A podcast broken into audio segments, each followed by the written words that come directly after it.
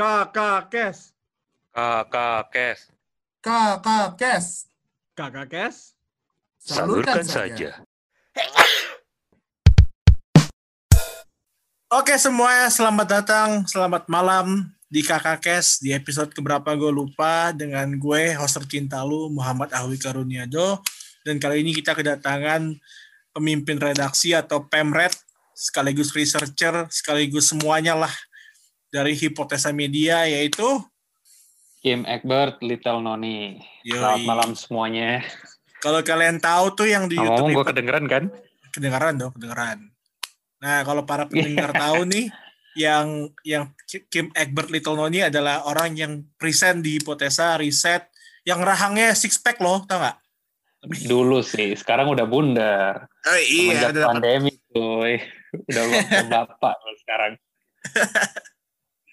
nah jadi di episode kali ini kita bakal membahas mengenai apa yang terjadi di bulan Desember padahal baru tanggal 8 ya kita rekaman tanggal 8 by the way Nah, udah banyak udah banyak banget yang terjadi ya nggak Kim iya dong. Lah gimana ya? Habis yang setahu gua tuh tahun 2020 itu sangat unik. Seperti yang kata lu bilang, setiap bulan itu ada temanya sendiri. Dan selalu muncul di setiap awal bulan. Contohnya ya, Januari banjir, Februari kebakaran. Terus Maret, uh COVID. Habis itu terus tiap bulan ada. Desember ini spesial loh. Bangsa kita terus yang kena temanya. Apa aja dok kira-kira yang lu baca? kepulangan Habib Rizik Syihab pulang, Ya, lalu setelah itu eh, Menteri Perikanan kita, oh iya itu yang gue bilang si menteri-menteri kita itu, aduh gimana sih? Gue gua gua mau kasih perbandingan ke lu ya dok ya. Eh, menurut gue pribadi nih, pendapat gue pribadi, kalau misalnya Menteri Ke- Perikanan kita cara Hmm. dia korupsi dan menerima suap itu merugikan paling banyak pengusaha ya enggak sih karena ekspornya itu harus melewati satu kanal aja. Ya enggak iya ha, ha, ha. Nah, iya. Tapi yang satu lagi yang barusan ini dia korupsinya betul-betul kena orang miskin, orang miskin dan orang sederhana dok. Itu menurut gua keterlaluan banget. Menurut lu gimana? Eh, menurut gue kalau misalnya itu- eh, potong bentar yang men- men- kita bahas menteri KKP bentar itu eh ayolah maksudnya ya korupsi kok nggak elegan coy seribu waduh emangnya korupsi yang elegan kayak gimana dok ya langsung gede aja sekalian ketangkap juga sama Ya ampun. Berapa? Berapa? Segede itu berapa? ya minimal ya ratusan m lah ini astaga seribu seri- Seribu dolar ya? Seribu lima seribu lima ratus rupiah per benih astaga Oh. kecil kali Kalah ya. Jangan-jangan bikin sepuluh ribu per paket gara-gara belajar dari ini nih. Wah, ini. Bilang, ah, Oke. kecil banget. Lihat nih gua nih. Gue bisa kayak gini nih. Sepuluh ribu per paket. Ya, akhirnya ketangkep juga. sepuluh ribu per paket ibarat kata ibarat kata per penduduk yang per, per, per kepala yang mendapatkan apa namanya subsidi dari pemerintah memberikan tiga bungkus indomie. Sepuluh ribu kan? Iya, satu bungkus paling tiga ribu gitu. Ketangkap iya. 17 miliar. kok kok bisa gitu loh? Kedua menteri ini ketangkap waktu masih kecil gitu. KPK kehebatan atau atau? Ah, lu, lu mau bawa konspirasi teori nih, Dok? jangan jangan jangan. Ada kepala yang harus dijaga Aduh, Tapi ya Hah? bagi gue bagi gue ini luar biasa dalam waktu nggak sampai dua minggu kedua menteri kita sudah dinyatakan satu masih tersangka ya masih tersangka, Dok. tersangka Masih lama. Tapi gini deh, gue mau tanya lu sesuatu. Lu inget nggak tahun 2019 ketika undang-undang KPK tuh di diberlakuin, disahkan? yang KPK undang-undangnya apa coba coba coba diingetin lagi Ah, undang-undang KPK salah satunya eh, dibentuknya dewan pengawas. Jadi KPK kalau misalnya mau menyadap orang atau mau lanjutin kasus itu harus ada perizinan dari dewan pengawas. Terus Hmm. KPK jadi di bawah eksekutif gitu-gitu. Lu Mhm. pasti lu inget kalau waktu itu tuh rame banget demonya kan? Kayak Iya, gue iya. dari hipotesa gue sampai bikin eh, topik mengenai itu, gue sama editor gue sampai cari footage, sampai cari orang buat diwawancara dan mereka tuh sebenarnya idenya sama. KPK pasti akan dilemahkan. Tapi ternyata sekarang dalam waktu kurang dari beberapa minggu dua menteri loh, Dok, sudah ketangkep. Ini penilaian lu sebenarnya gimana sih? Kalau menurut gue, KPK itu jangan-jangan awal-awal emang pura-pura lemah aja supaya nih orang-orang yang koruptor ini pada berani kan. Pas berani, lengah, ketangkep. Itu hipotesis gue sih. Oh, jadi kita pakai analogi waktu kita ngerebus katak atau kodok karena dia nggak berasa, tapi pelan-pelan kebakaran kodoknya. Kita bikin lengah musuh Iya, kita, maksudnya baru kita tangkap. eh, Gua dipancing gitu loh. gue setuju dengan dengan dengan pernyataan tersebut. Gue setuju dengan hipotesis tersebut.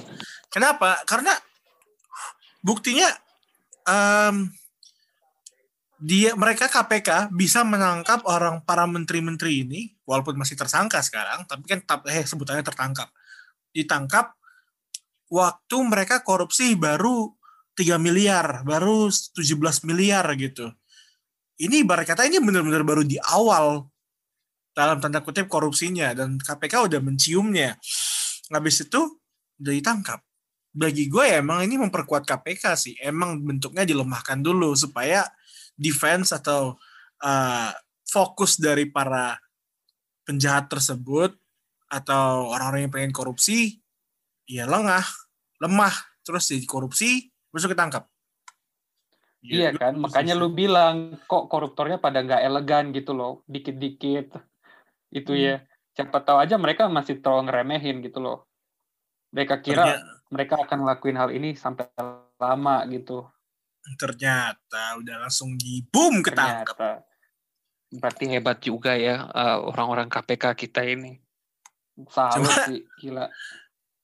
Cuma dengan Iya, dengan melihat pola yang seperti ini udah dua menteri ketangkep.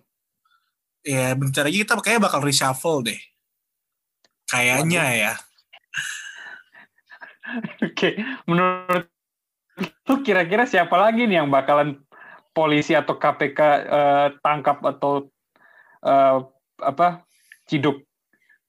Wah, ngeri sih per- pertanyaan lu. Tapi kalau gua ngeliat dari polanya, bukan polanya sih, Hmm. gua ngeliatin dari ininya, yang vulnerable mungkin, yang vulnerable adalah em, penyaluran dana, yaitu misalnya penyaluran dana kepada rakyat atau penyaluran dana kepada mm, para pebisnis dalam bentuk eh, utang yang murah atau ke UMKM dalam bentuk pendanaan yang Hmm. murah bunganya Mhm. kemungkinan besar di situ eh, korupsi-korupsi berikutnya yang bakal ketangkep. Karena misalnya ya, Kalau misalnya soal vaksin yang baru ini, ya bisa jadi, bisa jadi. Karena bagi gua, bagi gua sendiri pem- membeli Sinovac itu cukup dipertanyakan ya harusnya ya, karena em, yang Iya. mendapat mendapatkan riset yang paling bagus dan paling rigorous itu ya si ini AstraZeneca sama Oxford. Pfizer. Enggak, AstraZeneca Oh. sama sama Oxford itu Oxford sama AstraZeneca Mhm.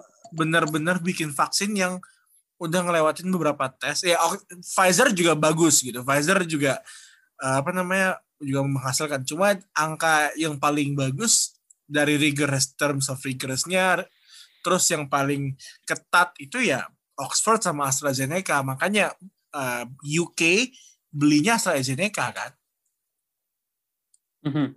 Iya, yang pertama kali udah dikasih ke seorang nenek-nenek berumur 91 tahun kalau nggak salah gue. Itu orang pertama yang Betul, divaksin betul. COVID.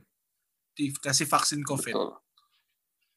Betul, betul. Dan dan dan Sinovac sendiri itu kalau kita lihat ya yang dari beritanya itu tanggal 10 November Brazil itu menghentikan uji klinis vaksin Sinovac. Mhm. Ya karena alasan mereka Siapa? adalah Brasil, Brasil. Brazil, Brazil, negara Oh, Brazil. Maksudnya udah berhasil, jadi nggak usah dites lagi gitu. Enggak, bukan oh, negara berhasil. negara Brazil, Brazil. Brazil. Brazil negara. It's a ni- Sorry. Iya, iya, iya.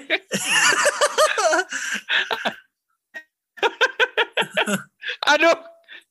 Eh, pendengar. Brazil, oke, oke, Brazil. oke. Si Ne- Brazil negara- dia nggak dia berhentiin Sinovac. Iya, itu tanggal 10 bulan November. Jadi Brazil eh, melalui Badan Pengawas Kesehatan Nasional Brazil atau Anvisa itu menghentikan Hah? Sinovac Pro- Kenapa? meng- meng- menghentikan produksi vaksin Sinovac. Alasan dia yang dikutip ini ya, terjadi kejadian buruk dan serius. Detailnya apa, Dok? Gak ada. Gue sekarang lagi beritanya juga gak ada. Cuman itu aja kejadian eh, serius itu. Iya. Sedangkan kalau misalnya kita ngelihat dari apa Hmm. namanya dari dari perkembangannya yang paling transparan emang Amerika Serikat kan. Waktu Bapak Presiden Trump bikin Operation Warp Speed kalau lu tahu di mana dan dia juga nebar duit ke mana ke berbagai perusahaan untuk bikin untuk bikin apa vaksin salah satunya keputusan Trump yang bagi gue juga aneh. Dia kasih duit ke Kodak. Tahu Kodak yang buat kamera itu? Iya, iya. ya Kodak kan jadi perusahaan vaksin. Oh, jadi what? Nah, Oke. jadi- jadi dari yang gue tangkap keputusan Trump adalah itu seperti gue kasih lu semua duit lu bikin vaksin. Intinya vaksin jadi uang Yoi. bukan masalah gitu ya. Yoi, makanya mereka langsung tiap Oh. kali peru- tiap kali perusahaan udah testing testing pemerintah pemerintah Amerika setahu yang, yang gue tahu adalah mereka langsung bikin buy order atau standby buyer berapa billion dollar gitu loh. Dan itu Hmm. prosesi perkembangannya bisa dilihat orang dengan jelas, terutama yang Oxford. Um, yang cukup mengaget, mengagetkan itu adalah Pfizer. Karena dia diem diem diem terus keluar, pup 90%. Kalau AstraZeneca sama iya, Oxford iya. itu perkembangan vaksinnya itu bisa dilihat. Mereka selalu kasih public expose, orang denger gitu, terus tiba-tiba keluar 70%. Nah, kenapa dibelinya see. Sinovac? Gue masih bingung. Nah, Hmm, kenapa kenapa gue mention soal vaksin adalah ini yang geger di apa oleh netizen Indonesia adalah gini vaksinnya itu dalam tengah pandemi Indonesia itu masih ada yang berbayar atau pemerintahan kita bilang vaksin mandiri jadi kita harus bayar tuh per vaksin buat dapat vaksin di tengah pandemi loh dok itu kan ya seperti yang lu bilang tadi ada aliran uang gua nggak bilang uh, di korupsi ya, tapi itu kan bisa jadi rentan, bro. Kalau lu pikir-pikir. Oh iya jelas. Bisa bisa ngambil metode yang paling simpel tau nggak dengan cara melipat gandakan har- eh, harga vaksin tersebut. Iya, maksudnya di markup gitu kan? Iya di markup. Coba lu pikir deh, kalau misalnya di bansos itu di markupnya cuma 10.000 per paket. Karena kalau misalnya kebanyakan pasti ketahuan. Tapi kalau vaksin bisa di markupnya lebih banyak lagi kan? Nanti kayak Martin Shkreli dong, tau nggak yang obatnya dinaikin 90 kali lipat. Wah, Lu itu tau, kalau Ma? sampai kejadian kacau sih. Lu tau kan Martin itu Shkreli? eh, Iya, dia dia dia dikenal sebagai pharma bro. Jadi waktu itu dia itu yang waktu itu geger di berita.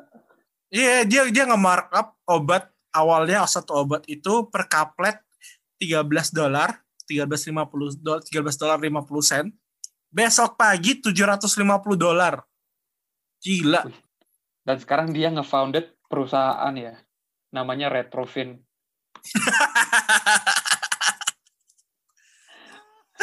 Ini ada artikel dia dari Wall Street Journal and it's paywall. Jadi gua harus bayar buat baca. Biasa. ya intinya si Pharma Bro, si Martin Shkreli tetap kaya. By the way, Ya Martin ampun. Martin Shkreli itu Forbes 30 under 30 loh. How the mighty have fallen ya. Not Mighty in his finance though. Iya. Well, technically ya kalau kita cuan masih kencang. technically kalau kita mau ngomong jujur, uh, Martin Scully itu uh, dia seorang hedge fund manager. jadi jadi lu ngerti lah ya kenapa dia nge-markup uangnya, oh, harga obatnya. I see. Supaya itu Profit. profit. Kalau profit nilai perusahaannya naik. Nilai perusahaannya naik ya udah untung juga dia. Jual saham habis itu. Ya kita harap gua harapin aja itu nggak kejadian di Indonesia. Karena masalahnya ini pandemi bro. Lu udah nggak mau kan di lockdown terus. Nggak mau gue stres banget main di lockdown. Ya Gila. stres banget. Lu nggak mau kan kena cabin fever atau time distortion segala macam.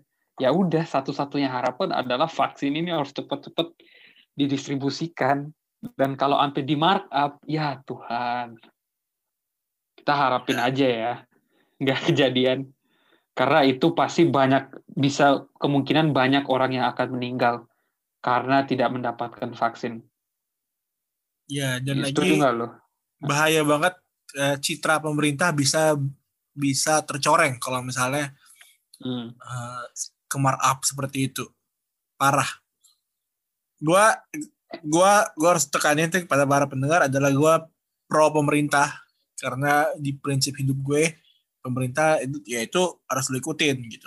Makanya lo harus pilih dengan benar. Hmm. Tapi satu sisi kalau emang udah keterlaluan ya emang harus dikasih penekanan. Cuma Hmm. dan bahaya banget karena ini udah covid orang udah stres pengangguran tinggi lagi kan kalau pengangguran tinggi itu Hmm, tinggi iya, juga iya. kor- korelasinya dengan chaos terus harganya di markup sudah lah sudah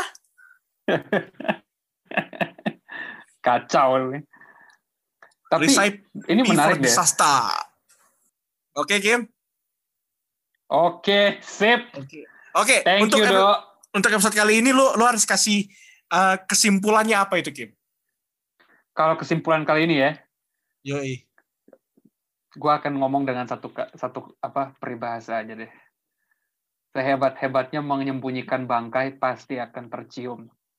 Karena dari tadi kita udah ngomongin dari awal sampai akhir korupsi, korupsi, dan ini bukan eh, kesimpulannya adalah gini, kebusukan semuanya itu pasti akan keluar satu saat.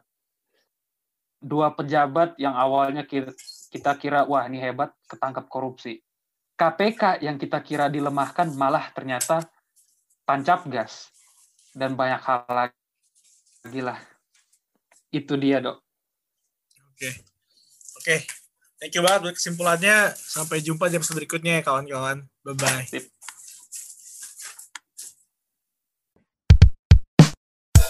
Kakak Kes. Salurkan saja.